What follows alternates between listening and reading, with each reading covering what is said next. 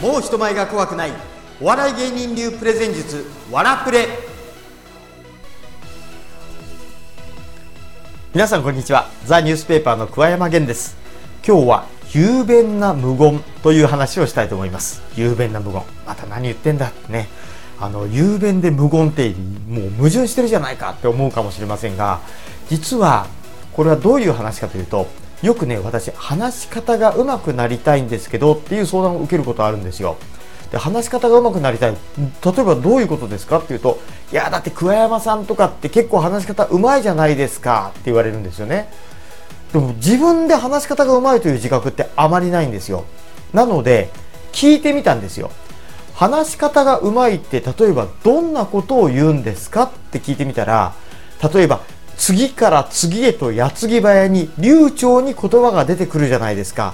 こういう風になりたいんですよ。僕もね、次から次へと言葉が出てくるような話し方の上手い人になりたいんですよ。っていう意見が多いんですよね。ところが、これは実は大きな間違いなんです。何が間違いかというと、流暢に話しているということが話し方がうまいと思っていると、これは勘違いです。話し方がうまいという人は自分が話したことが相手にきちんと伝わっているか、記憶に残っているか、心に刺さっているかっていうことで話し方がうまいか悪いか、上手か下手かっていうのが決まるんですよね。で、その中で一番重要なのは間の使い方なんです。例えばこんな話があります。えー、私のザ・ニュースペーパーの先輩で松下明さんという先輩がいます。このワラプレでも何回か出てきているのでご存知の方も多いと思います。その松下明さんがお笑いには営業っていうのがあって、えー、普通のフル公演とは違うところで呼ばれていくんですよね。その中で立食パーティーっていうのに呼ばれることがあるんです。このね、立食パーティーって実は結構な癖者なんですよね。なぜかというと、立食だからみんなが動き回る。そしてお酒を飲む。勝手に話をする。その中でステージがあって、そこでコントをやる。早く言ってしまえば、誰も見てないんですよ。ひどい時にはコントをしている目の前で名刺交換したりとか、そこから話が始まったりとかするんですよね。で、会場は全部ざわざわざわざわしている。そんな中で、その松下明先輩が、これを見てもらおうと思った時にやったことっていうのがね、話を聞いて、おーと思ったんですよ。普通だったらどうすると思います？普通だったら、すいません、ちょっとこれからコントが始まるんで、ちょっと見てください。はい、皆さんこっち注目。ちょっとこっち見てください。って呼びかけますよね。ところが、松下明さんは、小泉純一郎で出てきて、ステージの上でずっと黙って立ってたんですよ。ずーっと黙って立ったら、あれ？あの人何してるの？え？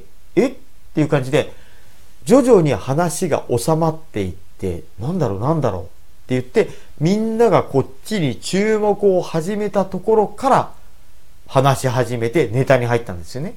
そうするとみんながずっと見てくれてた。